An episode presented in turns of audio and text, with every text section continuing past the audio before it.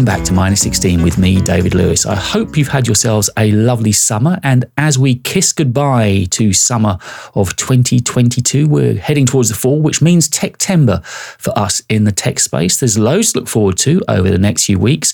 And the big event is just around the corner. Far out, the first of Apple's possibly two or three events left in 2022 is but days away. So joining me on Minus 16 this time around, once again, is Hartley Charlton, and we're going to talk about everything we expect to find out at next week's Apple event. Well, Hartley, this is uh, becoming something of a, a side hustle for you. You're back again. I think this is the third time we've been together now. You must be getting fed up with the sight of me. No, not at all. Not at all. I'm, I'm, I'm glad to be with you. And uh, thank you so much because I know it's about to be a, a, bonkers week ahead of you. So, for context for listeners, we're recording this on the Friday evening before Far Out. The invites went out last week, and I think as good a place to start as any, I'm sure you've talked about it ad nauseum, is the invite itself. Now, we all go looking for those little hidden secrets, the Easter eggs, if you will, of the invite. Do you think there was anything they were giving away in the Far Out invite, the ethereal invite that we just saw? Well, I feel quite divided about this um, because I hear both sides of the debate so frequently. Some people read very heavily into uh, what the event invites mean, and some people insist that they mean nothing. Um, on this occasion, with the the starry night that's depicted um, and the the far out uh, headline, you would think that it relates to the rumored satellite connectivity feature because when you're far out in the wilderness, you could uh, take advantage of it. Far out in space, mm. it kind of it's it's it's almost too obvious, mm. and that's the that's the the area where I would question it. And maybe it is just the case. Um, just like Bloomberg's Mark Gurman says, that it's just the proximity between the event invites going out and the actual uh, date of the event itself. They're just far apart from each other. So, of course, although it's actually called Far Out, I think we can equally call it the iPhone event. We all know that's what this first event of Techtember yes. is going to be centered around, and we'll be covering that a little bit later on. But I'd just like to know the mechanics of you at MacRumors, because I'm sure the listeners realize and understand that uh, you are one of the contributors to MacRumors. How does it work out then? Next Wednesday, six o'clock UK. Do you have a kind of a predetermined idea of who's covering what? Because I think you do some work in real time, don't you? Yes, almost everything we're doing um, is in real time. Because it, although we have such a good idea of what to expect, you just can't anticipate the order in which these things will come out, and there's always some wild cards, always some surprises. So we largely um, just see what we can do in real time, and just you know, some of us just pick something up um, while one person's picked something up, someone else can run with the next thing that they announce, and we just have to go like that and be listening and writing at the same time which is is quite challenging. It's not really like anything else that we do, but it's quite fun, um, quite stressful, uh, but it makes it interesting.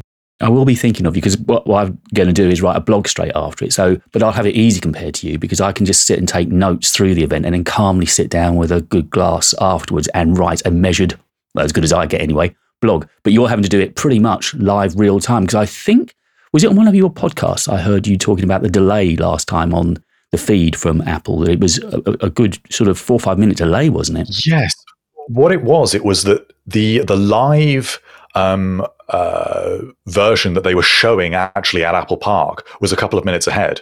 So the news outlets that had been invited to WWDC were able to post things just you know a, a, minute or so sooner.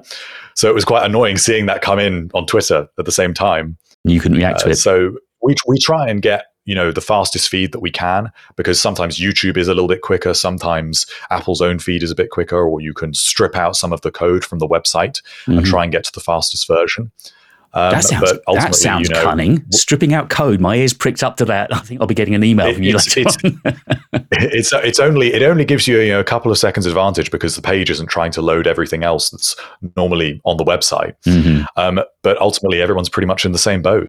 What platforms does Mac Rumor report on during the event? No, you're going to obviously the website.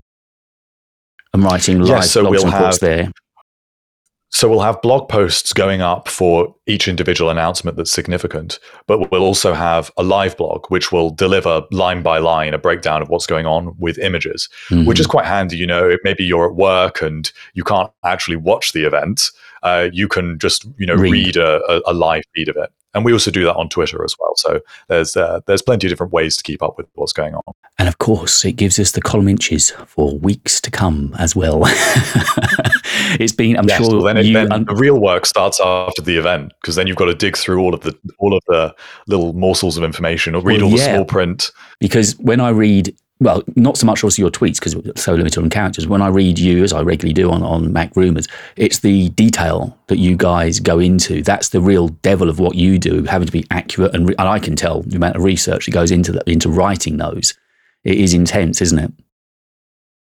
Yes, it can be. It can be. I, I think I'm I'm quite a sort of stickler for attention to detail, so It shows, but it's it good read. suits me to do Mm. that.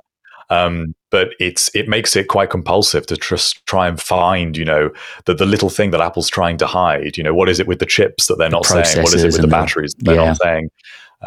And then you know you're waiting for the teardowns of devices as well. Um, who, who's going to be first to actually open these devices up and show us what the battery capacities are? Mm, It's it, it's sort of waiting in the week after, and then of course review units come out.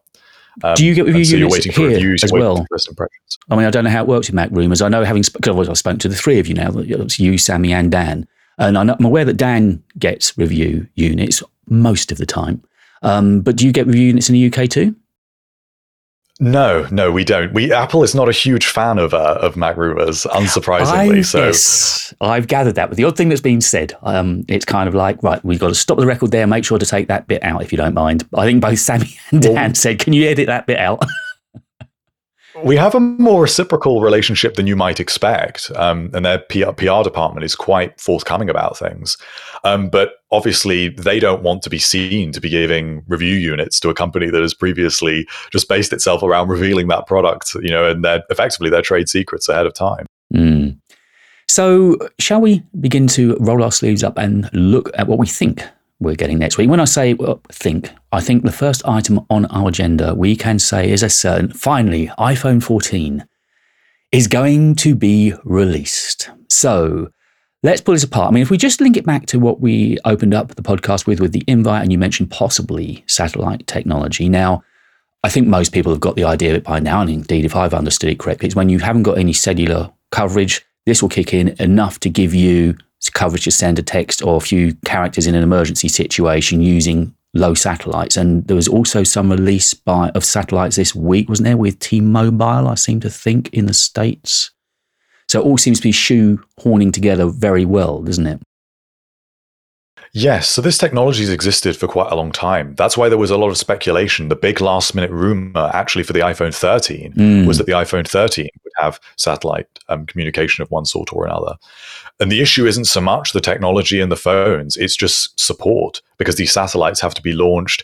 Apple has to negotiate how this will actually take place because, of, of course, Apple doesn't provide the cellular network for the iPhone anyway. So Mm. would this be this would be contracted out in some way? So how would that be priced? Would it be part of your cellular plan? Um, and even Oh, I then, thought of you, that. you can So bet it won't be available for us in the UK initially. Uh, it would almost definitely just be US exclusive. So do Apple own the satellites they're going to use this for? We, we're not sure. We know that Globalstar, which is a, a major satellite um, company, uh, has a, a partnership that it has negotiated with a big untitled company, which is it must be Apple. Mhm. Um, the the nature of that partnership is is unclear, but something is going on with it. The, the, the questions remain around how this will actually be implemented and when. So I think if we see it um, next week, I don't think it will be something that happens immediately. I think that Apple will show off the feature and say this is coming in early 2023 because Mhm. I don't think that the, the infrastructure is is there yet. I mean, they would literally have to launch more satellites as well. Mm, because presumably it's going to be capacity if there's there's going to be a, a need for demand for the service, isn't there? And I mentioned that it was the idea that if you're in an emergency situation, I was set to thinking the other morning. I don't know if it's something you know the answer to or not. Is if you are just in a situation where you've got no cellular coverage, would you be able to send just a random text home to the other half saying stuck, going to be 15 minutes late, or will it only be for emergency messages? I think that's the other the other open question.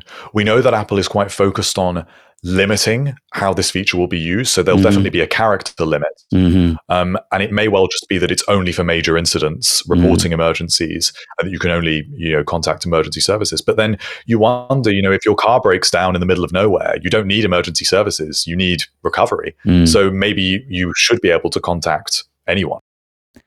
So, of course, the lineup has been pretty much uh, known for a while now that we're losing the Mini. There's going to be four phones in the lineup, two screen sizes only, and it seems that the hot ticket is going to be the 14 Max, isn't it? Which is for the first time, it's going to be the largest screen available on an iPhone for under just under a thousand pounds.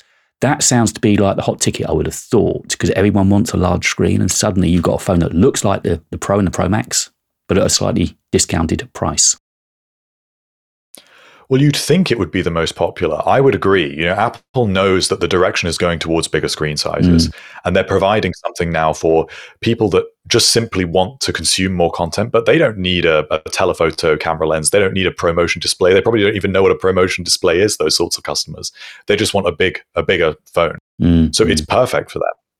The the issue is this device will be more limited at launch um, because they've had problems manufacturing the display. So they will be in short supply. Um, and that may impact quite how many of them we, we see around in the first month or so. I was reading only this morning actually that China, uh, sorry, no, India are still behind on China's output. So I think I, I assume that Apple were looking for a certain amount of units from both facilities, and it seems that India is still playing catch up, although they are catching up now. So I don't know if it's going to be a case at uh, far out where they announce all of the phones, but say right, it's only say the the 14 and the 14 Pro, or sorry, the 14 and 14 Max available now, and then the Pro phones a fortnight down the line. I don't know quite how hit they're going to still be by these supply issues. I think this year will be nothing like it was in 2020. 2020 was very chaotic. You know, Apple had, what was it, three events toward the end of the year. Mm. There were no iPhones in September. And then when they did announce them, uh, they trickled out gradually in two separate waves. This year, we're expecting to see all of the models at one time. Um, and Apple's done quite well at mitigating the supply issues they've had. So they've been hiring more people into the factories for six months um, in preparation. They've been telling their suppliers to make more components than they actually need and just stockpile them so that they are really prepared. It's just this 14 Max model because it's a new model. It needs a bit more tooling. Mm-hmm. Um, and they've had some more issues with those displays. And insofar as uh, India is concerned, that's coming on stream a little bit later because the latest iPhone has never been produced um, in India right off the bat. So they're still, you know, ramping up the infrastructure to be able mm. to do that. And so it's just a few months behind. Because they brought that on board because of the severe shortages we've been having post COVID, didn't they? They brought the India facility up to speed. They knew they needed more production space. And so they ramped up their yeah. Indian production. So are you the kind of guy that updates yearly? Uh, obviously, you're in the business, you're in the trade. I know it would want you to, but equally, it's a lot of money out of the bank account. So do you, will you be upgrading this year? Because I've been looking at it and I'm still on a 12 and I'm, I'm not convinced, given that hopefully USB C is coming to iPhone next year, I'm given to sort of jump this year out myself and just wait. I think it's sort of each to their own with upgrading iPhones. I used to be someone that upgraded every year. Um, mm-hmm. My first iPhone was uh, an iPhone 5, and I had every subsequent iPhone. The iPhone 13 was the first time I didn't do that. Right. Um, because I think the the the pace on the how how how worthwhile these upgrades are um, has definitely reduced. Mm-hmm. So this year, two years for me, I will be ready uh, to upgrade. Right. Okay. Um, and what have you got your eyes on? Where will you be going for the one of the pros? Yes, I will be going for the just the standard 14 Pro, um, mm-hmm. and I'm actually not too happy about it because I find uh, it's a little bit too big. It's it's oh, really? beyond that sweet spot for me. I, yeah. I loved the size of the iPhone 11 Pro and the iPhone 10 mm-hmm. was just uh, 5.8 inches instead of 6.1, just a little bit smaller.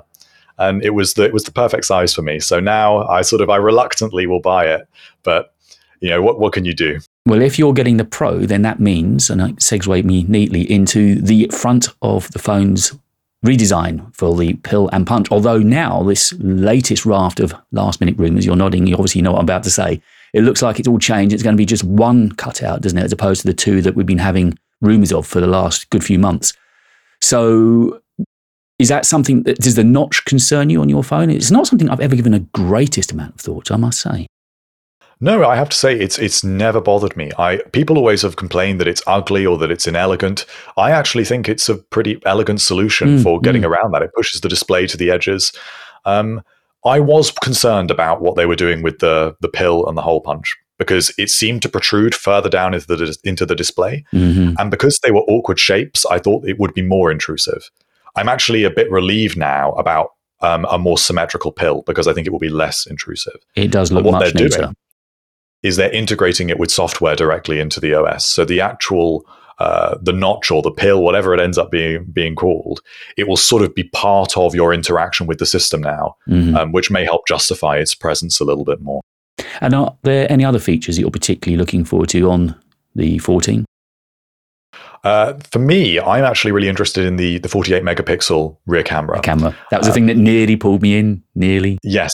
Um, and the particularly, uh, you take a lot of uh, video with your iPhone, don't I you? do. I do.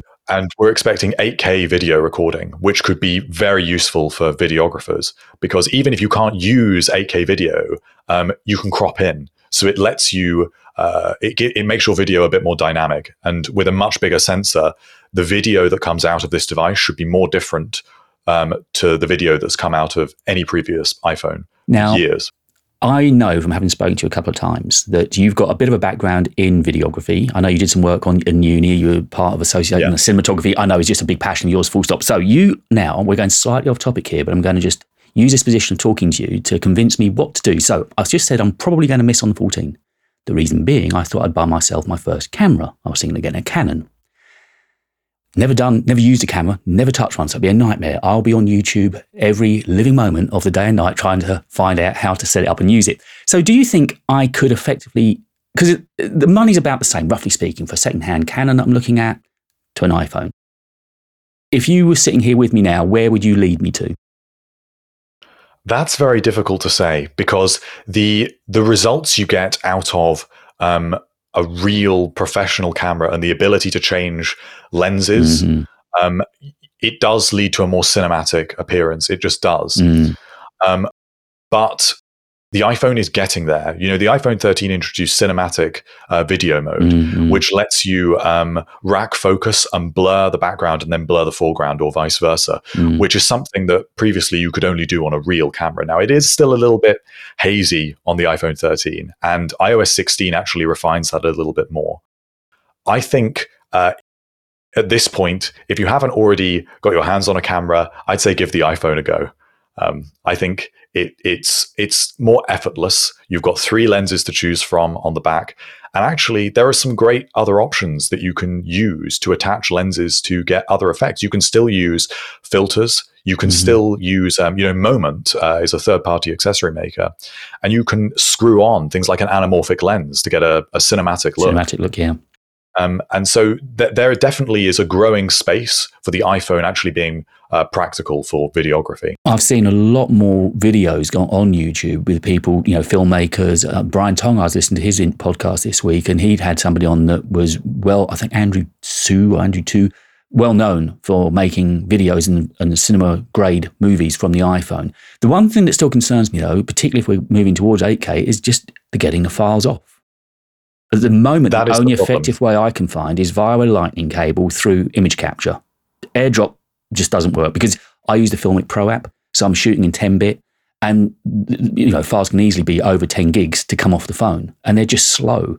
And I'm just wondering if Apple have thought I, I don't know how they're thinking about getting getting these files from the phone into the Mac. And especially with ProRes video now, which is that those files are very big. This was the Mm. justification behind offering iPhones with one terabyte of storage. Mm, Um, it's all very well it being on the phone, but the transfer is an issue, and that's ultimately why they will have to give it USB C. mm, This year, will they do anything to to sort that out? They could, I suppose, theoretically introduce a variant of Lightning that does work over USB 3.1 instead of USB 2, which is why it's so slow. Um, but it's it's kind of an interim thing until until Mm. next year. Exactly. Yeah, it's going to be sitting tight, isn't it? So, so that's iPhone. ki- Oh, and of course, it's the always on display as well. That's the other big feature that Yes. everyone's really looking forward to getting their hands on and seeing how that looks. Well, with iOS 16's redesigned lock screen, it will be very Mm. interesting to see how that really comes into it because that's really what the, the redesigned lock screen was about. Um, not that they could say it at the time, but it's it's pretty clear that those complications it will work like an Apple Watch effectively. An Apple Watch is always on display. Hartley, your your your honestly your style and the way you've led that conversation round. My next topic was to be Apple Watch. You've done the work for me. So I think we've kind of uh, dealt with everything that we know about with with iPhone. So Apple Watch, we're assuming, is going to be the other big release of the event next week. And we now know that pretty much that what was going to be the rugged is almost certainly going to be called the Apple Watch Pro, which kind of fits in that moniker, fits in nicely across their range. And we're going to get the 8, of course, and the SE as well. So there's going to be three watches. The Apple stores, I think, are going to be making quite a big push. Uh, is something I picked up on today. They're going to be having more features in store. I think it was actually Yes. Sammy that wrote about it. Um, so they're obviously making a big play of Apple Watch this year. Uh, I think it's going to be my first Apple Watch. I've never owned one, so I think I'm going to jump in. With the Pro, then, um, I'm assuming they're kind of going after the Garmin market to some extent with that device. To some extent, the, the the issue is I believe this device is replacing what was the Apple Watch Edition, which was uh, an Apple Watch that was identical to the standard Apple Watch, but just with a titanium casing, Mhm. which was more appealing because it's lighter and more uh, durable. It also comes with an extra watch band in the box and has a bit more fancy packaging, but Mm. that's basically, Basically. what it is. Um, the issue is, is that that isn't enough to appeal to enough people, and they have never sold particularly well. The Apple Watch Edition models, as far as we know, they used to be made of solid gold, the casings, so that they, they those sales of those fizzled out in two weeks. Is that the eighteen thousand dollar version? Yes, yes, that's right. I fell So off this, my chair this when I first range, yeah, the the range has always been in a in a strange place because you're you're selling a luxury watch to a market uh, that wants a, a timepiece that will last when an Mm. Apple Watch obviously won't. So now what they're doing is they're they're realizing that they can appeal to several groups of people. They can appeal to people that want a luxury uh, product made out of some slightly more luxurious materials. Um, they can also appeal to athletes and people that are very focused on fitness and need something that is more um, more able to keep up with uh, displaying metrics and providing a longer battery life for um, you know long lasting workouts and endurance training, and also people that need more durability, um, which could be maybe if you're hiking, people that play a lot of contact sports. Um, or even you know construction workers that uh, are working with a lot of dust and in in challenging environments like that. Mm. So it's kind of they they've realized that they can't just appeal to the luxury market. So that this Apple Watch is sort of a strange thing in that it's appealing to a, a broader group of people. And price point wise, we're pretty sure again it's going to be around about that thousand dollar kind of price point, aren't we? So it's a it's a high end item, certainly for a watch. It's a very high end price item. And I'm assuming there'll be not many other features, as far as I'm aware, available on the watch. More rugged, squarer. Yes, so its its features partly will come as a result of its design. Mhm. So th- there won't be anything materially different in terms of the chip, in terms of the health features. All these things will be the same. But because the the display is expected to be flat and embedded inside the casing, um, flush with the casing, a bit like the iPhone 12's design, um, that will protect the glass better, which means it will be much more durable. Obviously, the titanium is more durable.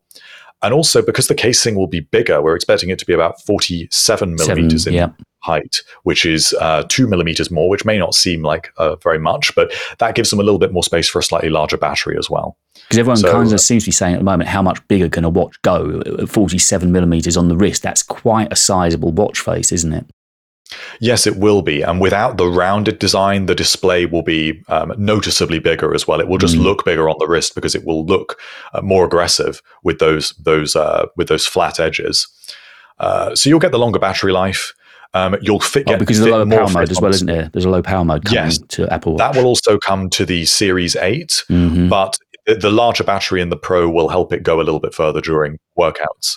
Um, and the display being slightly bigger will fit more on. And I'm sure they will find some way to explain how in WatchOS that will, uh, you know, somehow make it more useful in workouts if you can see more metrics. So there will be minor I- enhancements um, in these various areas, but there's nothing that's uh, a game-changing new health feature, say, that is not present on the the other Apple Watch models.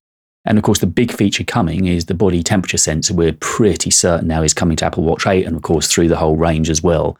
And they, I know they're keen to say that this isn't going to give you the actual temperature. Uh, it seems that Apple's whole positioning here with wearable health gear is to very much guide you to say, look, you've got an upward trend of temperature. It's worth taking a proper reading and then seeking medical advice. I don't think they want to get into that quagmire of being seen as giving medical advice. This is just trying to help you to be ahead of the trend, isn't it? Ahead of the curve a little. Yes, I think that's that's exactly it. And it's so difficult for them to get regulatory approval for these things in the first place. Mm. And I think they know they don't want to give people hypochondria and have people checking their exact temperature constantly every single time they're they're not well. Um, so it's it's it's very difficult. We know they've been having a lot of problems developing the health sensor technology for the Apple Watch um, because there's only so much information you can get from the back of your your wrist. Um, because it's on the skin technology, of course, isn't it?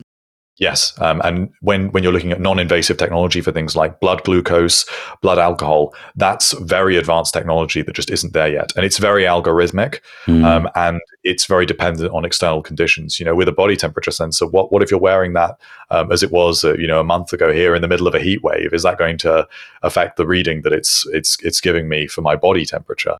Um, Which that's why you kind of think it has to have an effect, wouldn't you? Yes, and so that's that's why it's supposedly taken them so long, and that's unfortunately why it won't uh, do very much. This temperature sensor, I think a lot of people are actually going to be quite disappointed with it because everyone will see it advertised as a body temperature sensor. People are imagining one is coming, but then you get it, and it won't tell you if you've got a fever, and it won't tell you your body temperature. No, unfortunately, I guess because you and I spend a lot of time reading, we kind of have got a fairly good steer of where it's going. But uh, I'm guessing a lot of people will pick up in the news, oh, it tells the temperature. Go and buy a watch and then be disappointed when it's not telling you your 90 whatever degrees. And, and they're going to say, well, you know, I thought it was going to tell me my temperature, but of course it, it won't, you know. So I don't know if people will be slightly unhappy when they find out that's the case, although we know what's coming. But I think with Apple Watch, they're kind of at a position now, design wise, there's not an awful lot more that they can do. It's all going to be to do with software. And as you say, clearing regulatory hula hoops. And that's a very odd word, sorry, regularly, regulatory traps and uh, bringing more and more health, ish, uh, health wearable features to the watch. But I don't think there's an awful lot more they can actually do with the style of the watch itself, is there? Yes, other, unless they make it look more like the Pixel Watch and give it a round design, which they're never going to do. No, why would um, they? It's it's health is really the only way they can expand the the watch. Battery technology uh, is not there to be able to give it a longer battery life. It's why you, the Apple Watch has been a fairly boring product in Apple's mm. product lineup every year. The the upgrades are small. There's usually one small thing a year, which is why it's typically hard to upgrade the Apple Watch every year. We were talking about whether it's worth upgrading the phone every year. That's an open question because you've got a range of new features. Uh, the Apple Watch you're getting at best one new thing a year. Last year was the new design. Uh, the year before that was blood oxygen. The year before that was always on display. The year before that was uh, larger display sizes and a new casing. So it's just typically one main one. thing a year. And what watch is it that you wear? I still have an Apple Watch Series 6. Um, you're not tempted to change this year? I'm tempted to change this year because for me, two years is enough. I want that Series 7 design. Mm-hmm. Um, and to me, that design um, also just a fresh battery inside the device would be really nice. Have you noticed um, any deterioration in your battery life? Yes, I have. Um, and I think the Apple Watch feels it a lot more. Um, it's something you're constantly aware you're having to take off to, to charge. And I, I use mine for sleep tracking as well. Oh, right. Uh, okay. which means that I'm a lot more aware of that. And I would like to be able to take advantage of the fast charging that debuted with the Apple Watch Series 7. Mm-hmm. Um, so for me, when you add the temperature sensor on top of that and maybe the low power mode, that's enough for me enough. overall. So just about. so we said that it's expensive time coming up for you as well. Then yes, watch, watch and phone. Oof. Don't envy you. Um, so we've kind of said early on that this is the first of certainly two events, possibly even three events before the end of the year. And the way that I understand is this event will be very much centered clearly around the phone, and the watch kind of works very much in tandem with the phone. And then later in the year, we're expecting Mac and iPad. But assuming that it is watch and iPhone next week at Far Out, the other product that I think would fit in very well is possibly if they do refresh AirPod Pro and come out with the AirPod Pro 2. Now, I know there's been a fair bit written about it recently. And after three years, it sounds like that's due for a refresh, doesn't it? Particularly if they're able to get lossless audio somehow into them. Yes. So the uh, AirPods Pro are the oldest device that's still on sale from Apple. That's what you're wearing They came now, out- right? Uh, no, these are the uh, third generation Third AirPods. gens. They look very similar. They do. Um, yeah, I was trying to look at the stems. Uh, so they uh, they are the now the oldest Apple device that is the current generation device that is still on sale from 2019, Mm. and um, they they are sorely in need of this refresh. I agree with you completely. It makes perfect sense to show those off alongside the new iPhone and Apple Watch because Works, Apple it? Watch is wearable. The AirPods are also classified as a wearable. Um, they're very mainstream products. So it does make sense, but I don't think we're going to see them, unfortunately. Oh, you don't think so? No. No, because I, uh, from what we understand about when these things are shipping, uh, it will be between October and December, if they're correct. Right. and it, it- they would, they're unlikely to reveal the new AirPods, but then not ship them for a month um, because they wouldn't be able to sell any AirPods for a month. And they have, they did that with the Apple Watch last year. They announced it and then shipped it a month later, so they could still do that. And of course, I, I did have a wry smile on my face, something I was checking out this week. 'cause I'm, I'm a convert to them. As much as I've got headphones around me left, right, and centre, the AirPods are just so convenient to use, and the sound is good enough to, to not worry me during the course of an average day. But it sounds like they're going to release AirPods Pro 2 this year, still with Lightning. Then next year, then suddenly put USB C on the case, which is very clever because suddenly at that price point, $300, £300, people will be tempted to think, oh, I could do just having one cable on, and they might well change again. So, as, as ever, Apple are very canny in how they position and market things, aren't they? Oh yes, and the, we think that what they will do is the actual AirPods Pro 2 won't be any different when they get uh, USB-C. What they will do is they will simply do what they did when they added MagSafe to AirPods Pro, and they will sell you a separate case. So you will probably have two AirPods Pro cases, one of which you won't use, and you'll have to pay twice. Yeah, that will be me, almost certainly, to get rid of lightning cables. It- you know, as we've all said, it's I've got one staring at me right now, and it's just that extra cable you don't need around for any other reason. But uh, yeah, so it seems that every the, the, the, I know it's on our last time together we spoke about the uh, global demand now coming in for USB-C to be the universal charger on all small handheld electrical devices. Apple, I think, have acquiesced to that. They understand it's coming. So they're just pushing it down the road as far as they can to the fall of next year, which I think is when all the legislation really kicks in. Did the European legislation ever get ratified? I know it's at the point of just. Yes, it is now. It's, It's it done. should be uh, it should be coming into law.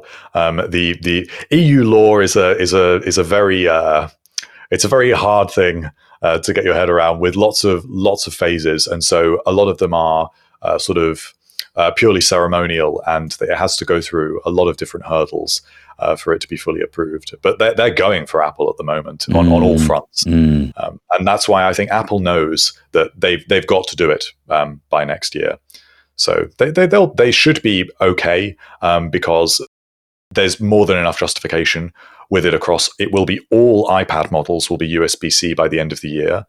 Um, of course, obviously because the new Mac- iPad's coming out with with USB-C. Yes, the tenth generation iPad Yeah. should be USB C, uh, and obviously the uh, the Mac is all USB C, and so when, as we were talking about before, when you're transferring big video files from the iPhone and they're trying to sell it to you as a pro camera, it's it's the last natural thing uh, Mm. that needs to fall into place.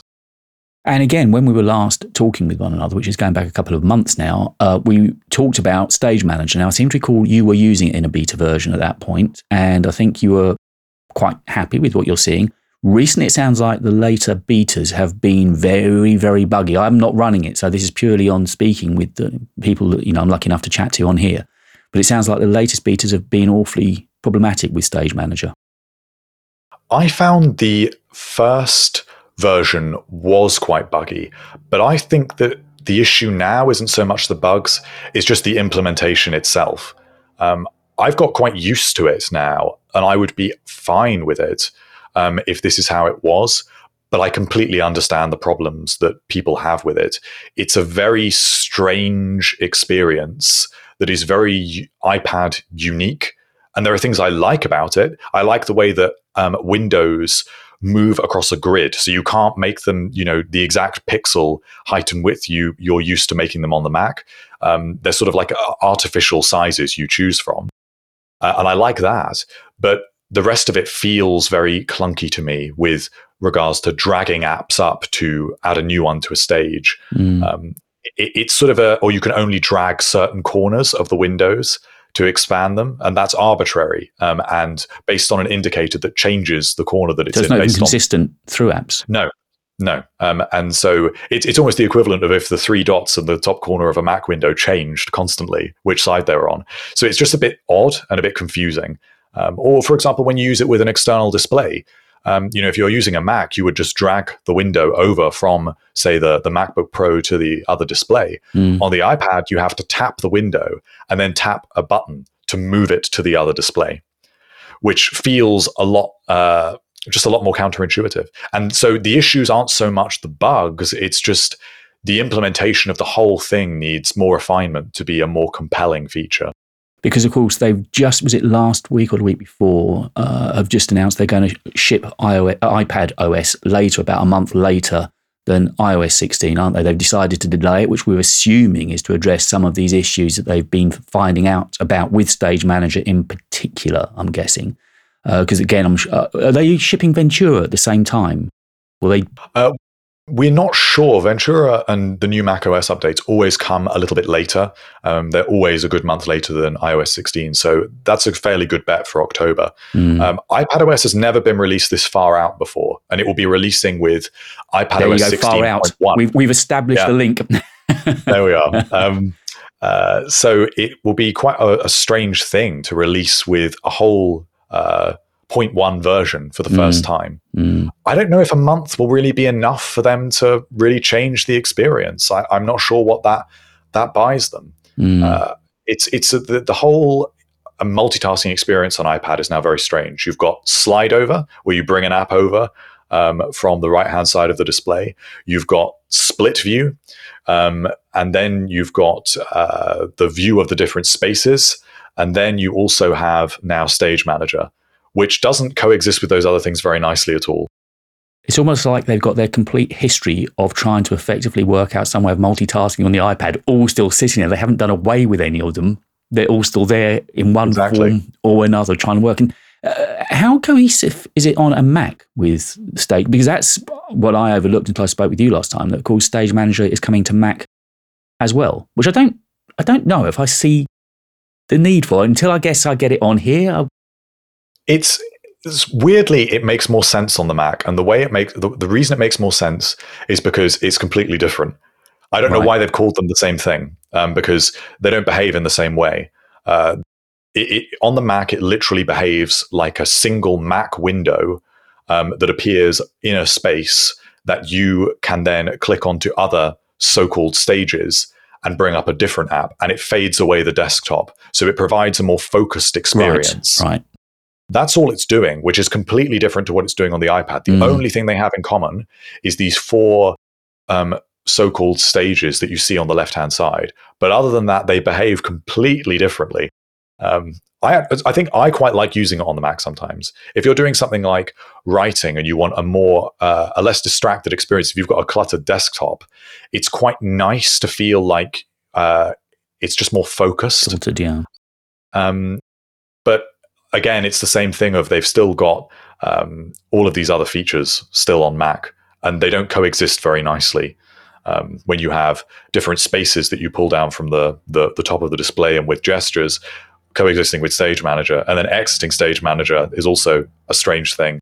And then you can't choose what apps are in the, what apps show up on the left hand side with the different stages. It's it's a very confusing thing.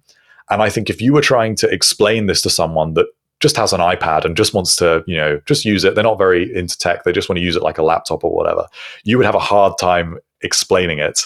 Um, I'm sure I've already confused your, your listeners that uh, have not uh, used Stage Manager. Well, the, the iPad sounds, it. sounds really confusing. I was trying to, there's about four different options now to effectively multitask. Yes, and they all don't work that well. Is it just uh, lost now, iPad? Has it lost its way of what it's trying to be? I think uh, I think that I will say this, and this is a, a positive note to sort of close stage manager as mm, stage manager mm, as a topic mm. is um, I think they're on the right lines. Right. I think that the the the, the logic behind um, going in a new direction with multitasking um, that is not just putting Mac OS Windows on an iPad and is not just the very basic split view and slide over we've been used to makes perfect sense. Um, and it does feel, when it works and it's working well, it does feel like something that is more modern and more futuristic and would make sense on a headset, would make sense on a new class of devices. So I like that element of it. So it's it may be lost now, but in three years of iteration, I think this will be a, a great experience. It's laying the right framework now at long last. Yes. So we, we said notifications coming through. So um, we, we, we now, I think we are sort of fairly certain of what we're getting next week. And do you think there'll be one or two more events this year? They've got a lot of products. I mean, famously, of course, the, the elephant in the room is the Mac Pro. That's the big one. Now, that can't be done on a press release. It's, yes, it's a very high end niche product, but it's core to Apple. It's very important to them to have that high end machine there for the most professional of people. That's got to be an event. So one would assume at least one more event in October. Yes, um, as far as we know, that that's what they have planned. Just one more event. Although, who knows? There could be one in November. It all depends on what's ready. Um, mm. And we're still expecting quite a few products. So there's the iPad 10, which could appear uh, next week. I'm more inclined to believe it will appear next week than I was before, um, providing it's ready. Mm. We've also got new iPad Pro models. Um, two of them, obviously, 11 inch and 12.9. We've got the Mac Pro, um, and there might even be some other refreshes. We might see a glimpse of uh, new MacBook Pro models with M2s. Mac Minis. Uh, that's possibly more unlikely, and that would be more like a November event if that happened. But between iPad Pro, AirPods Pro, and Mac Pro, that's enough for an October event.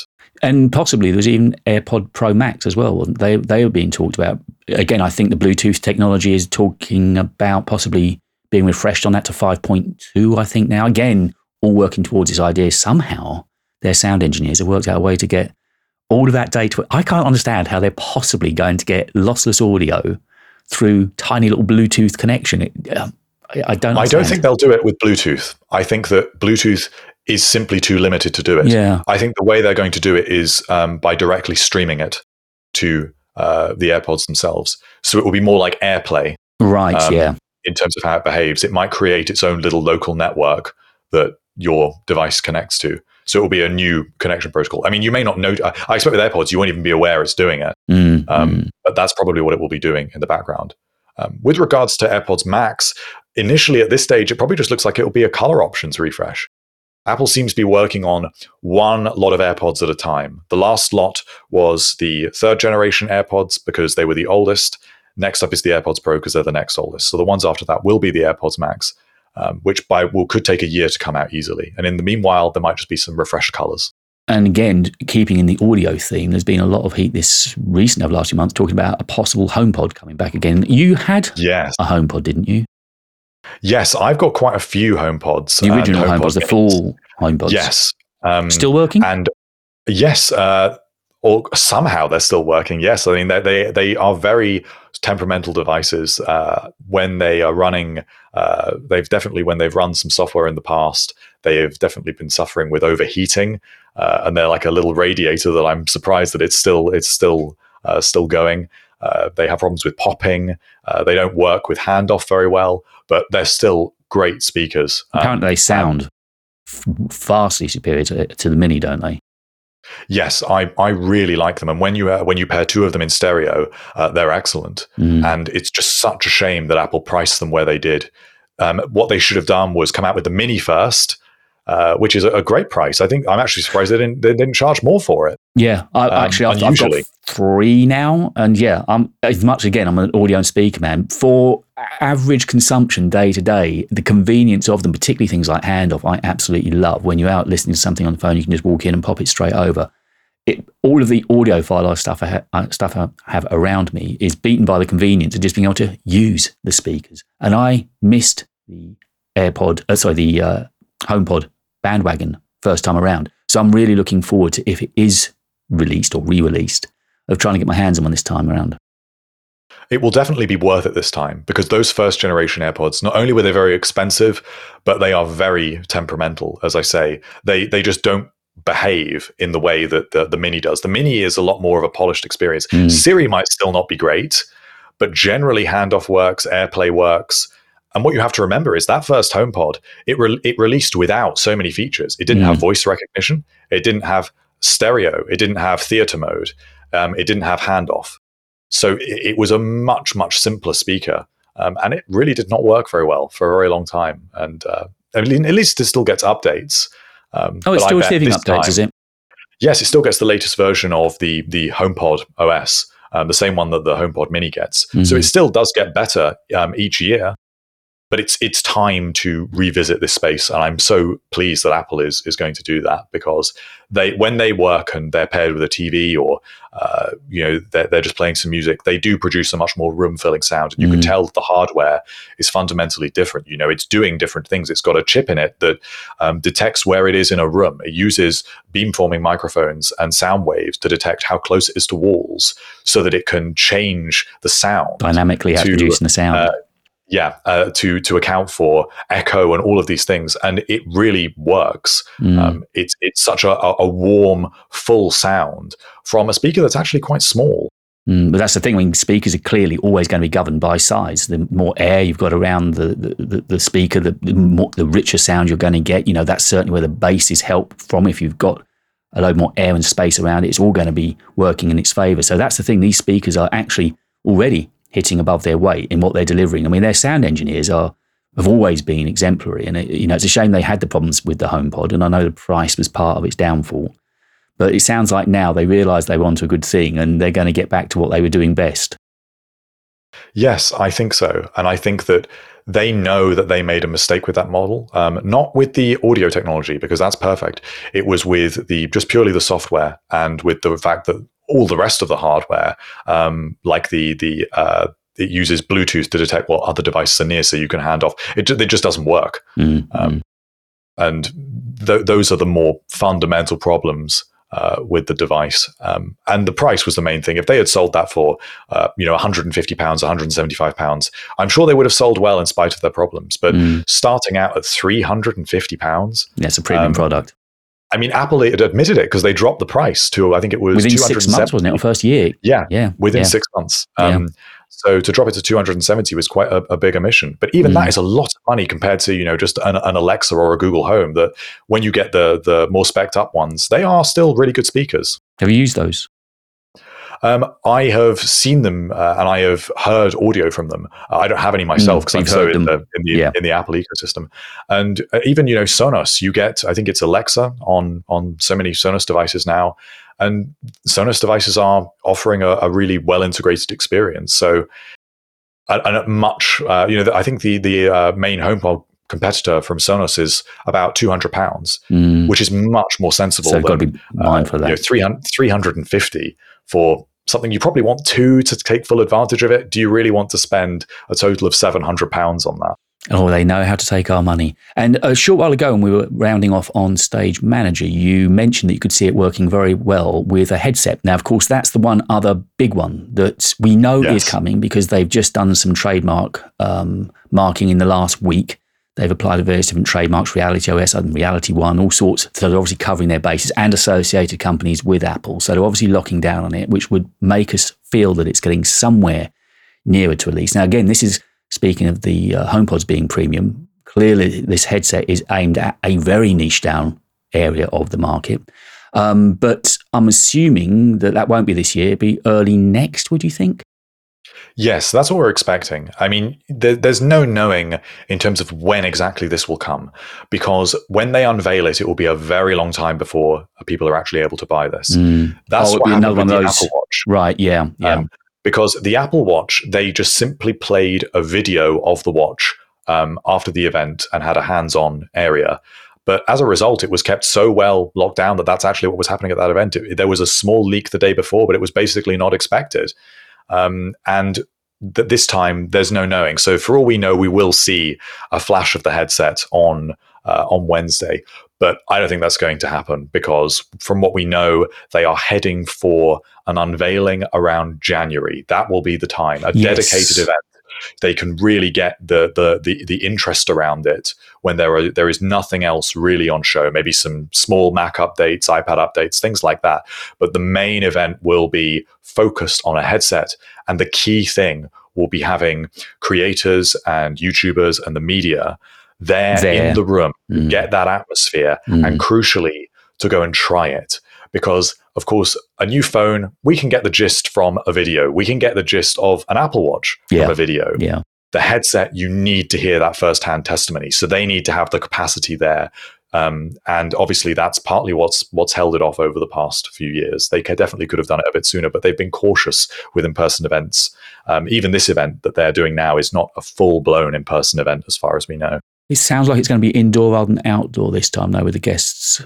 Yes, um, but it's still a little bit more low key. Yeah. There still seem to be fewer people attending, and Apple are not uh, explicitly saying that this is an in person event in the way that Mm. it was. Mm. My theory is that this will be a bit of a hybrid. I think that Tim Cook will come on and introduce the event in the Steve Live. Jobs Theatre live, as you'd expect.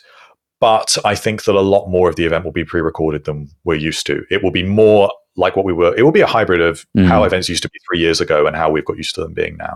Because I, I think it was Gurman in his Power On newsletter a couple of weeks back said they already were recording the event. So we know that certain elements are certainly going to be recorded. Um, but it was just when you mentioned that you could see something like Stage Manager working well with a headset. Why do you think that would that Unity would be so comfortable? because I think that it's sort of difficult to explain because the way that Stage Manager is using this grid and the way that it moves windows around and there's this sense of depth with it, um, it it may work better in a 3D environment. Um, is my thinking. Mhm. Whereas with macOS, it requires this very precise cursor control, which you just won't really be able to get with a headset. Right, Um, right, right, yeah. And so I can kind of imagine snapping to a grid being more useful on a Mm-hmm. Um, and that sense of depth because you really feel with Stage Manager that the windows are kind of stacked up behind Yep. each other um, in a way that on macOS they feel quite flat. Um, so that, that's kind of is how it, it makes more sense to me. And maybe, you know, in 10 years' time, the macOS way of multitasking will have kind of faded away and everything is all in on Stage Manager. And we'll look back on this time when everyone was critic- criticizing Stage Manager um, and, and find it quite funny. Well, I'm beginning to wonder, you know, well, I say within my lifetime, that sounds terribly dramatic, but I'm wondering how much the shift is going to go towards AR and VR in the next sort of 10 years. You can fully, it's almost like when the um, MP3 players suddenly came along and the iPods, people were very reticent. And then, well, how, why would you want to have a phone that can play music? We've got an iPod. And people shift people's expectations and dimensions of what they want change. So, as much as right now that AR and VR doesn't fit into our everyday existence, certainly AR, you'd have to say probably within the next 10 years, there's going to be a large shift in our habits, I'd have thought. You would think so. Um, and that's certainly what companies like Facebook want us to believe. Um, I, as someone that is, is very immersed in this, um, and I tend to have quite a positive outlook on what Apple is doing in the long term. Like with Stage Manager, I'm trying to be optimistic about it. Um, I am skeptical about AR and VR because I think that uh, I don't see how it's it's comfortable or possible to look at a screen that is in, an inch away from your eye for Mm. hours a day. People that in the real world are actually working at a desk. How can you sit at a desk for, for seven hours with a screen that is that far away from your eyes? How would that not be completely exhausting? Mm. That's why it may well be gla- AR glasses that blur reality um, that are a little bit more useful in that context. But headsets, I, I think there's no way. They will still be for gaming and for more recreational use.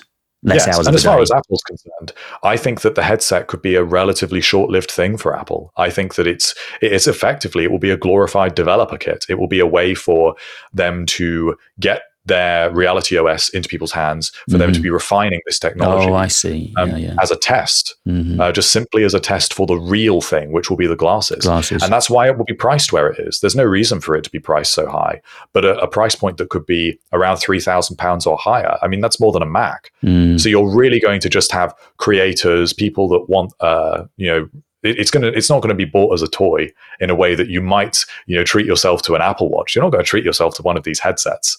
Um, and that's why it will be for developers, for people that are very interested in this next generation experience and are happy to have a first generation device that will be uh, incredibly temperamental. We know every first generation Yeah. Apple device Um, and they're already working on the second generation headset that will be lighter, will have improved battery systems, new chipset. We already know what's coming with the second one. So the first one uh, is is going to be uh, a much more limited experience, I think. It would be wonderful to be in that inside circle to know how far in advance they are actually working on things, because it must just be an endless cycle, mustn't it? But by the time we see things, obviously the R and D team are done, bored, fed up with it. It was yesterday's newspapers. It's it just moves on all of the time, doesn't it?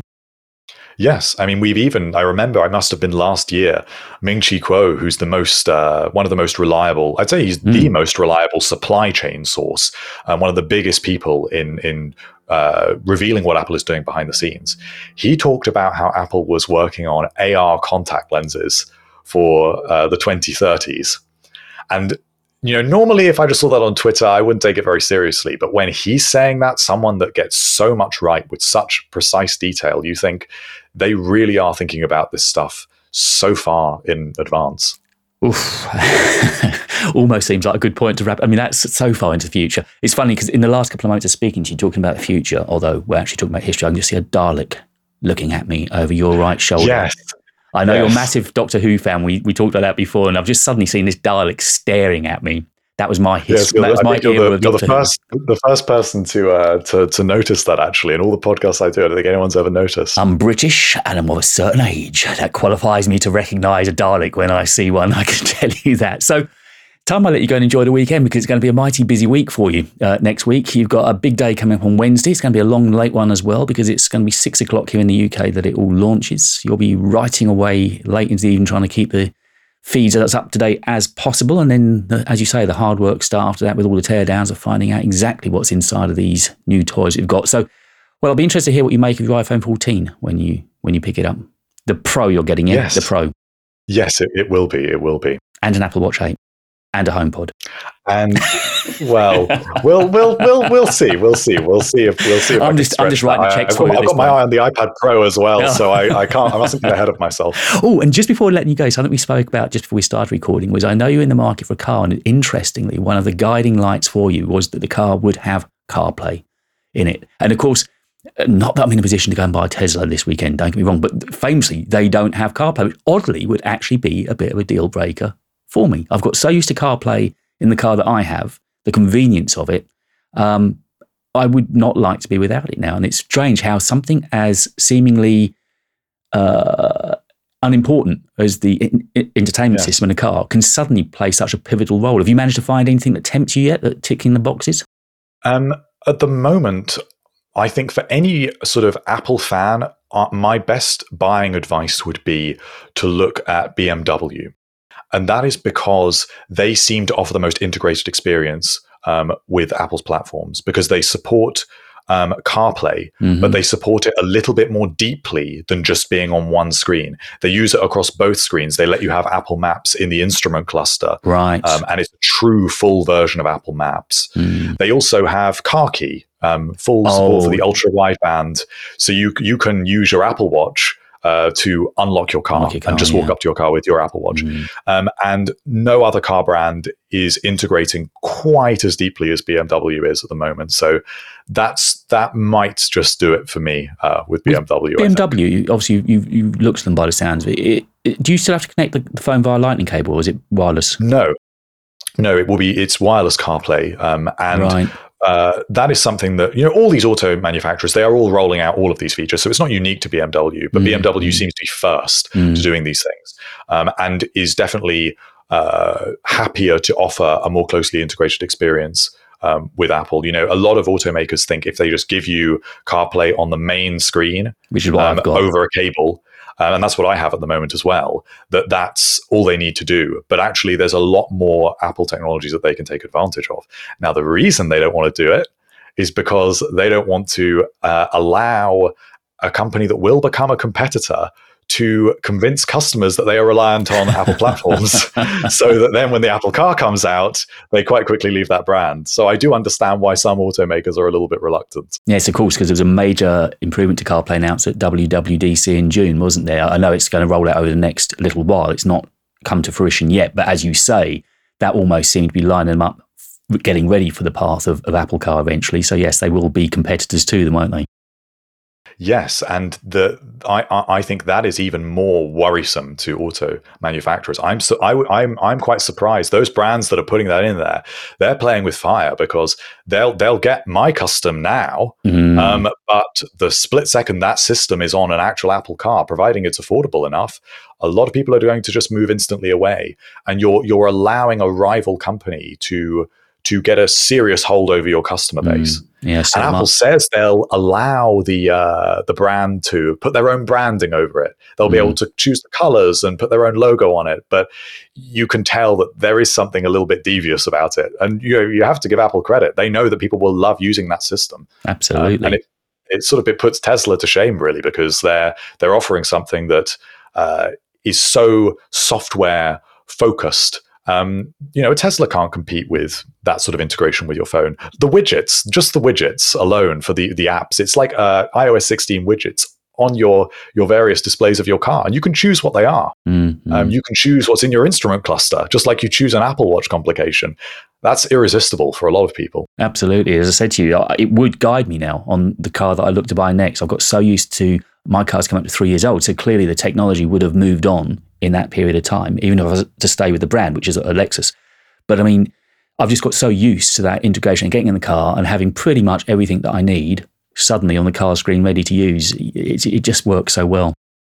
And of course, so many third party apps integrate with it, which makes it even better. You know, if you use a third party maps app, a third party podcast app, mm-hmm. Apple's quite happy to give you that open experience there because they know that they're, they're, they're hooking you in. That's right. Um, That's right and even things like Siri that you can activate, whether it be with the the trigger word, which I won't say, or the uh, you know controlling it just from your steering wheel.